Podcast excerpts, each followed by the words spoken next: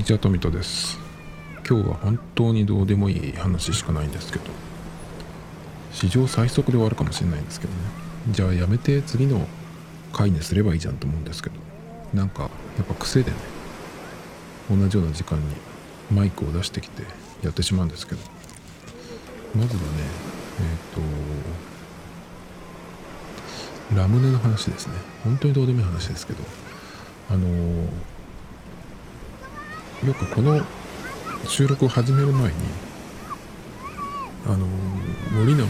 大粒ラムネっていうやつがあるんですけどあれを23粒食べてからやるっていうのが去年の終わりくらいまでやってたんですよ。で12月のその終わりくらいから1月丸々くらいお菓子を全然買わなくて。えー特に食べたいなっていうふうにもならなくてね。ちょっとそのそういう習慣から抜け出せてあ良かったと思ったんですけど。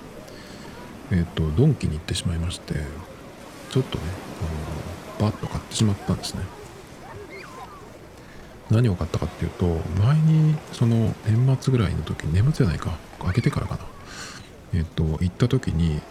森永のチョコボールでラムネっていうのがあったんですよ。ラムネ味のチョコレートの中にそのラムネが入ってるってやつがあってこれはちょっと味見をしないとと思ってね。でなんかこの手のやつって一回なんかあったなと思ってその時はラムネ味のチョコじゃなくて普通のチョコかホワイトチョコじゃないかな。ホワイトチョコの中にラムネが入ってるっていうのがあったような気がしてそれ超ハマったんですよね。行くたんびに3つずつぐらいなんかこう掴んで買ってたような気がするんですけどまあそこまで今重症じゃないんですけどちょっとそれを思い出してこれはきっと自分的にはねあの当たりだなと思ったんでその時はねだからそのお菓子をやめてたんで買わなかったんですけどえっ、とまあ行ってしまってその時は買わなかったんだけどちょっとどうしてもこう頭に残ってたんでふらふらと行ってしまったんですね。まあそういうので結構その買ってしまうっていう感じで困っちゃうんですけど。でまあ、えー買いましてでその時にその一番その古いやつベーシックなやつというかあの飲む方のラムネの形をしたそのラムネの瓶の形をしたプラスチックの容器に入ってるやつですね。それとあといつも食べてる大粒っていうやつ。これ本当に大粒なのかなっていう。その普通のやつがどのくらいの大きさだっけっていうのをね見たかったんで、まあ、それも買ってという言い訳で買って。でそのラムネチョコボールのラムネも買いまして多分これ僕ヒットだろうなと思ったんで普通だったら1個買ってっからですけど。もういきなり3つ買いまして。まあ結局あ結果美味しかったんですけど。まあそんなに、えーホワイトチョコのラムネの時のようにねその重症にはならないと思うんでまあこれが終わったらやめれると思うんですけどねまただからうんとまあしばらく何も買わない食べないようになると思うんですけどまあちょっとね冬はあのコーヒーを飲みつつちょっとチョコをつまみたいなみたいなそういうのが出てきちゃうんで、まあ、コーヒーだけでも結構僕はいけるようになってきてはいるんですけどなんかどうしてもねそういうのってやっぱり甘いものってその砂糖使ってるものっていうのはあの何て言うんだっけ。えっ、と中毒性があるんですよね。だからそういうふうに癖になってしまうんですよね。だからこうやめるっていうのが結構大事なんですけど。でそれってちょっと思い出したことがあってラムネっていうのと僕にとってはこの森永のラムネは、まあ、個人的に世界遺産って言ってるんですけど もう一個ラムネ界で世界遺産のやつがあってそれは森永のラムネとは全然その形とかあ味も違うんですよ。その何生け花とかのその流派が違うみたいに別の流派なんですね。それは何かっていうと春日井製菓のラムネいろいろっていう商品であの飴のコーナーとかに行くとあったりするんですけどコンビニじゃまず出会わないですね。ドンキとかスーパーとかに行かないとないですね。あと薬局とかに行くとたまにあるかもしれないですけど。でこれにものすごくハマったことがあってこれすごい昔からあるんですよ。ラムネいろいろっていうのでそのラムネがこうなんていうのかちょっと音をこういうフィルムに入っこう個包装であの、包まれてるやつなんですけどでいろんな種類のやつがあるんですよ。うんと粒の大きいやつで味が5種類くらいフルーツ系の味なんですけどそれと、えー、小さい粒のが5個ぐらいまとまって入ってるっていうのがあったりとかあと1個だけあの硬さが違うやつが入ってるっていうのが、まあ、僕が今今までねそう何回も買って食べてきたやつなんですけどそれが急にちょっとそのまあそのついでに食べたくなりまして探しに行ったんですよ。でドンキにあったなっていうのを覚えてたんで行ったんですね。そしたらなかったんですどこにも。あれ？と思って。でその後に別の用事でえっと薬局に行ったんですねドラッグストアに。でその時にラムネのことを思い出して見たらあったんです。で買って帰ってきたんですね。で開けて食べ始めて僕そのいろんなそのラムネが入ってるのでその中の一番のその硬いやつだけ1種類あるんですよ。タブレットみたいなやつ。それからいつも食べ始めるんですよ。なぜか。なのでそれをその袋の中から探したんですけどないんですよ。でよく見たらその粒の大きいやつしかないんですよね。今までそのいろんな形のいろんな味のやつがあったんですけどなくってでよくパッケージを見たらラムネいろいろ大粒って書いてるんですよ。あれ？と思って。えっ、とでうーんその大粒のやつだけっていうのが出たのかなと思ってその今までその僕が好きで何回も食べてきたやつあのどこに行っちゃったんだろうと思ってね。まあ春日井製菓っていうの分かってたんでその見てみようと思って。公式サイトを見たんです。そしたらラムネいろいろ大粒しかなくって。あとは、えー、果物と野菜のラムネっていうねのがあって。これも違うんですよ。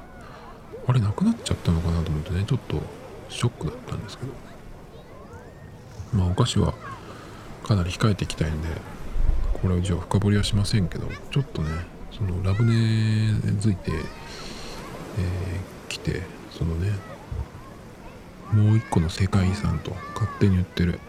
春日井製菓ラムネいろいろが大粒っていう名前になって、えー、なくなっていたっていうねその半分以上種類が。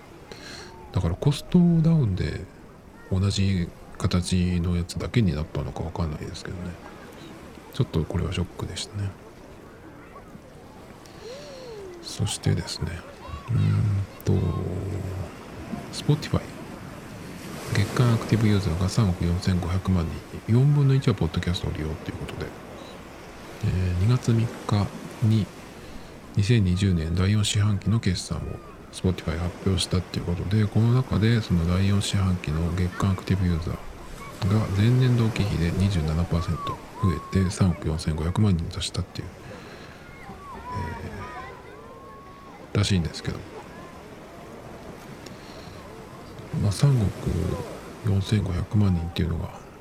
どのぐらいの数なのか、まあ、Apple Music がどうなのかわからないですけど、あれなんですね、その Spotify の場合は無料で聴けるっていう、そのあれがあるんでね、ちょっと強いのかなっていう気がしますけど、あれのいいのは、例えばその、うん、有料会員になったとするじゃないですか。で例えばそのちょっとじゃあ Apple Music の方を試してみようかな。と思った時に Spotify の方はまあしばらくお休みにしてまあ Apple Music の方にお金を払うというふうにちょっと乗り換えしたとするじゃないですか。でもアカウント自体は生きてるのでその無料ユーザーに切り替えてもね。だから自分が作ったプレイリストとかそういうのは消えないんですよね。そこがいいなと思うんですよね。Apple Music の場合は。ずっとあの契約し続けないと自分のそのライブラリっていうのは消えちゃうのでライブラリがただただその Apple Music の中にある曲を自分のライブラリにこう保存するっていう使い方だけだったらいいんだけど僕みたいにその CD でしか今までそのないものその Apple Music のライブラリにもともなくて自分が持ってる CD とかの音源を、えー、iTunes からアップロードするしてそのクラウドに上げといてっていう使い方ができるんですけどそれもなくなっちゃうんですよね。だから一回 Apple Music をちょっと休みお休みにしようと思ってもお休みってことができないんですよね。完全にやめるってことになっちゃうんで。そうするとその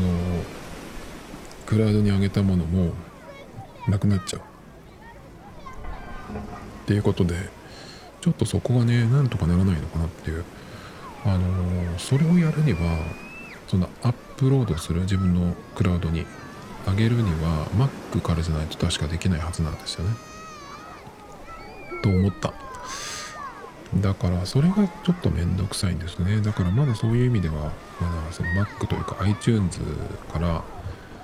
えー、本当に独立したとは思ってないんですけど僕的にはね。それがなんかできればなって。いうだからそのファイルアプリとかに、えー、その入れといてでまあまた Apple Music、まあ、やめるっていうかあの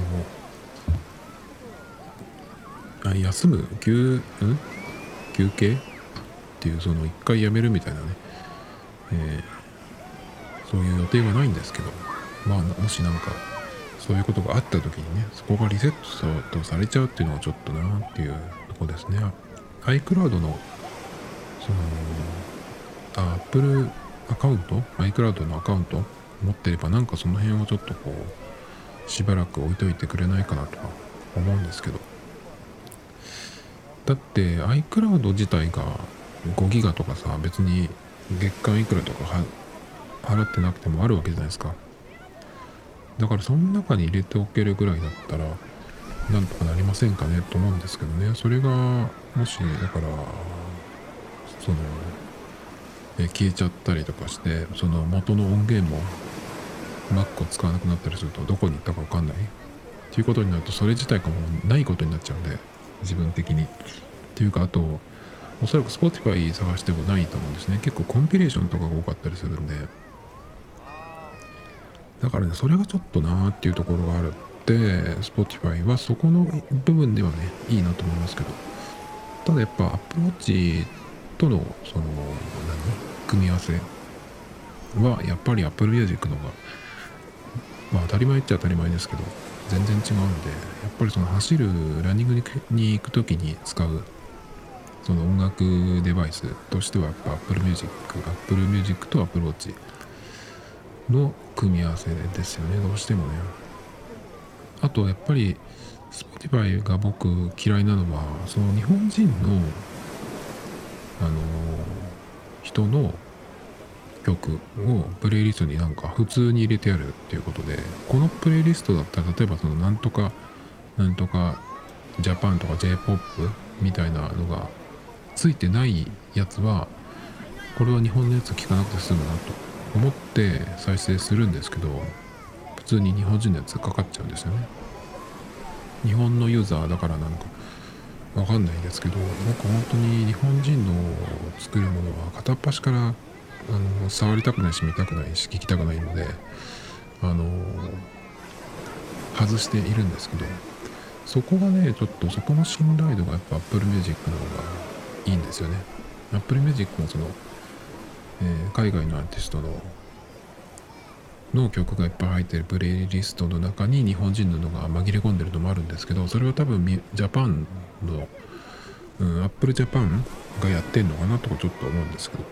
まあ、似たようなプレイリストで日本人のが入ってこないっていうのもあるのでかなりねいっぱいあるのでそれを、あのー、ライブラリーに入れたりとか再生したりとかしてるんですけど。Spotify の方は本当にそれがいっぱい入ってくる。あとはそのまあこれは有料ユーザーになればいいんだけど無料ユーザーで聞いてるとあのセンスの悪いね CM を聞かされるんで。そこはねまあそれは CM 聞かされるのはしょうがないんですけど。でそれが嫌だからその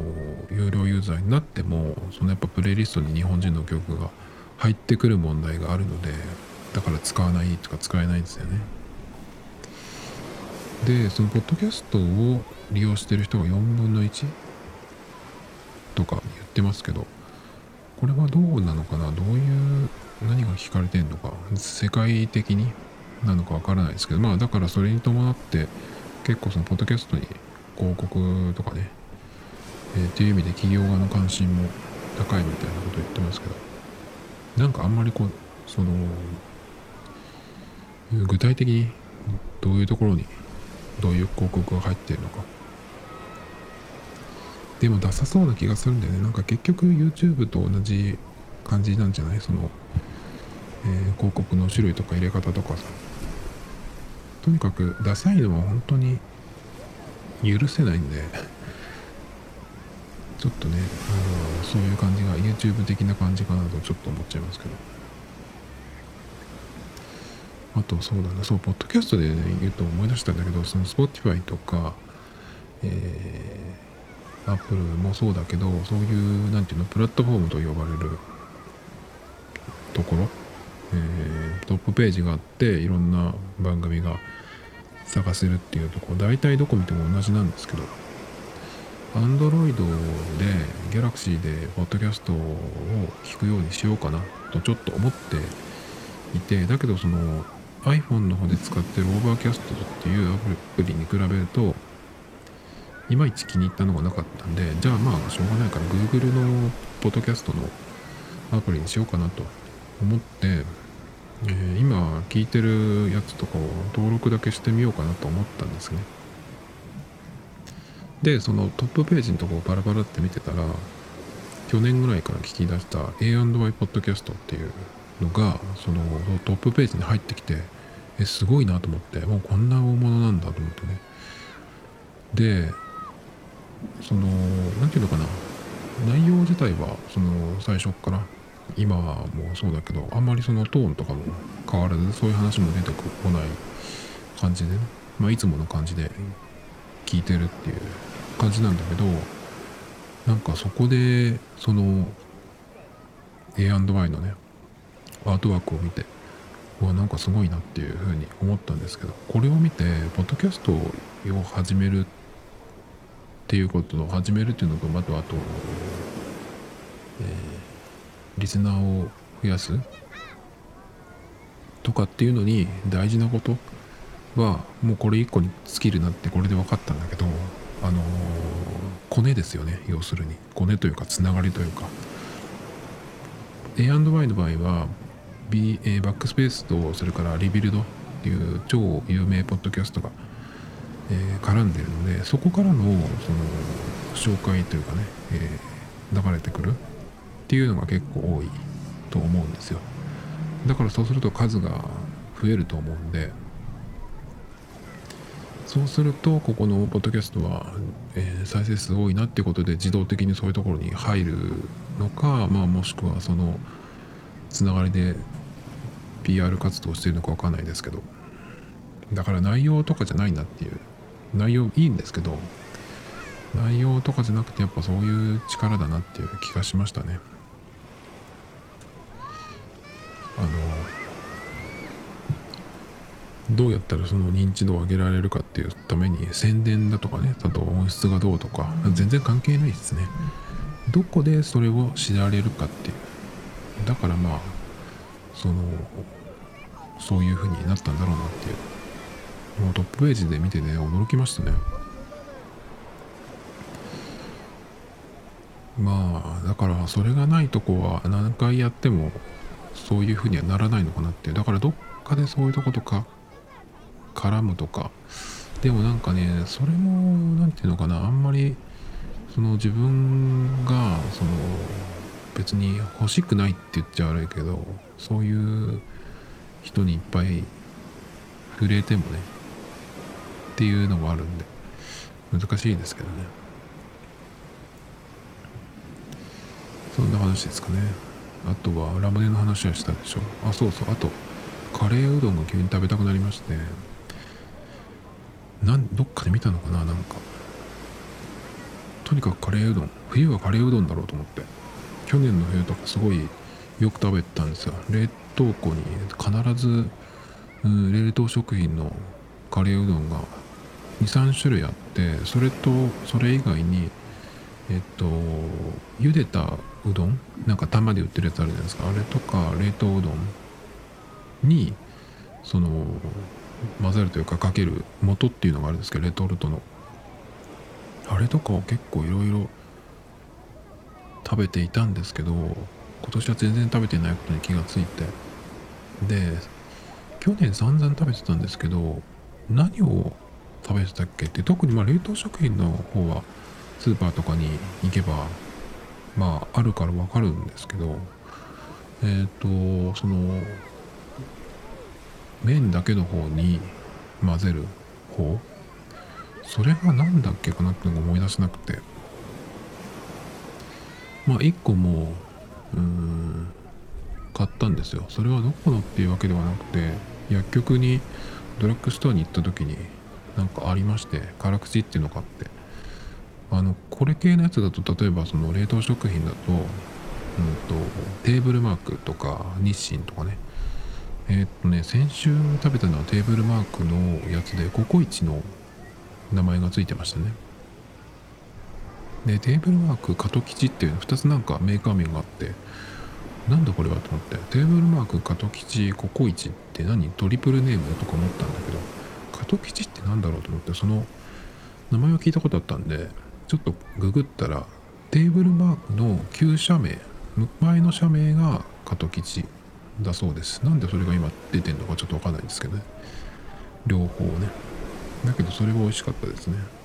あと日清だと粉屋っていうのがありますね。なんかそれはお店だと思うんだけど古いに古いの古に奈良県の名に屋台の屋で粉屋っていうんですけどこれも食べた記憶がありますね。あと日清はどん兵衛の冷凍うどんカレーうどんですね。どん兵衛のカレーうどんだったら絶対うまいだろうって気がするんだけど。だけどあの元の方がねわかんないですよね。あのえー、なんかまあググればその商品とか出てくるんだけど昨日行ったその薬局にレトルトのとこ行ってもカレーうどんの元っていうのはなくてそれはなんか隅っこの方にあのー、カゴがあってそこにねあったんでそれをたまたまね見つけたんで買ってきたんですけどなんか全然なくてスーパーに行けばあるのかなと思ったんだけどなんかねそのあれなんですよ。その冷凍食品のやつでもいいんだけど結構めんどくさいんですよね。調理が。調理がね。その冷凍食品で汁なし担々麺とかのそういう混ぜ麺シリーズとかも結構好きでよく食べるんですけどあれはその皿に乗っけて6分とかあのレンジにかければいいだけなんですけどえっ、ー、とこの冷凍のカレーうどんの場合は、えー、お湯も必要なんですね。当然そのスープを作らなきゃいけないでその沸かすためのお湯も必要だしあとそのスープに、えー、なるペースト。あれがそのあそれも凍ってるのでそれを溶かすためのお湯も必要だったりとかしてね、えー、レンジにその具と麺？違うか。えっ、ー、と具をかけるだけかなんか。なでもお湯、ね、鍋にお湯入れて沸かしてなんか煮込むっていう工程が必要だった気がするんですけど。結構めんどくさいんですよね。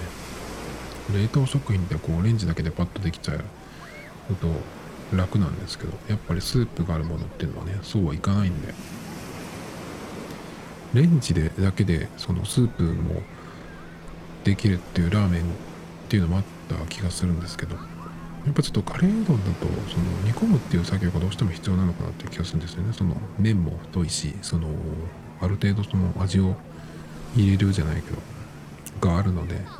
ちょっとねだからその冷凍食品のやつも美味しいんだけど麺とバラバラでのそのスープというか元みたいなやつね。がやっぱいいかなと思ったんだけどなんかあんまり見つからないんですよね。でカレーうどんで言うと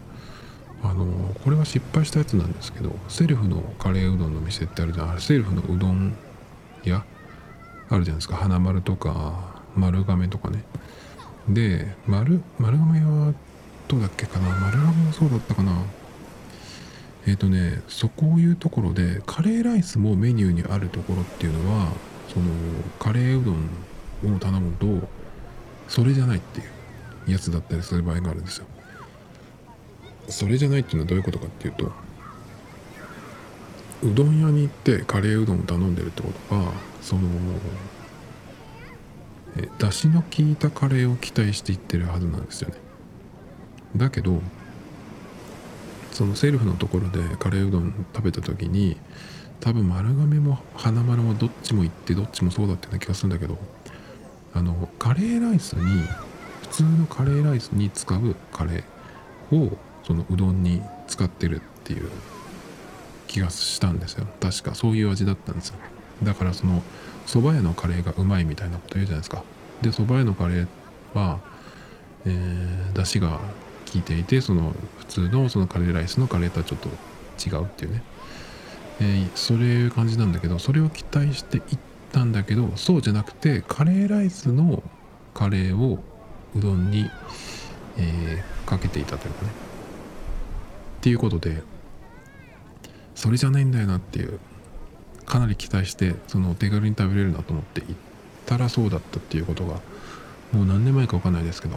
ありましてね。だからちょっとそういう場合はねあの注意が必要です。カレーうどんが食べたいと思ってもね。家で食べる場合はねあの替え玉とか追い飯っていうのがね手軽にできるので。まあ用意しとかないとダメなんですけど。今静岡市にカレーうどん専門店というのがあってえっとパルコの裏側にあるんですけど。なんかそのラーメン屋みたいにそのいくつかそのメニューがあってチーズを入れるとか肉を入れるとかなんかそういうトッピングとかもあったりするんですけど。でそこにもう1年以上行ってみたいなと思いつつ行ってないんですけどなんで行ってないかっていうとやっぱりあれなんですよ。その支払いの種類の問題で現金なんですよね。あの現金でしかも食券ラーメン屋と一緒で食券なのでせめて PayPay とか使えれば行ってたはずな行ってたと思うんですけどとっくに。だけど、えー、そういううなんか表示もないし PayPay のあれで見ても出てこないんでね。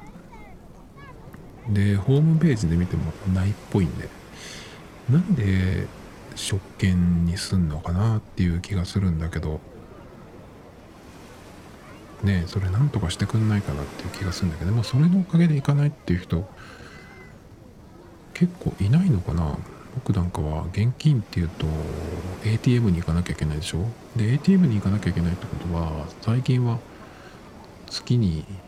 数回？とかじゃない？普通。まあそのランクとかがいろいろやって上がってる人はいろいろ使える何回か使えると思うけどその無制限という人はなかなかそういう銀行はないと思うんですよね。であのその ATM の回数とか振り込み回数のランクを回数を上げるには外貨預金とかなんかいろんなことやんなきゃいけないですよね。だから、まあ、基本的に ATM を使わず、うん、キャッシュレスでってね現金を触らずにっていうのもありますけどなんかそういうのを未だにやっていないっていうのはねなんていいかなと思っちゃうんですけどなんとかこれをその食券使うそのメリットっていうかさそのもういっぱいあると思うんだけどそれをうんそれよりも上回るというかねなんかうんないですかねそのキャッシュレスの方が。えー、いいっていうかそっちにこうパッと一気にねラーメン屋とかも変わっていくような風にならないですかね Tell Me Two Times Podcast This program was broadcasted you Anchor FM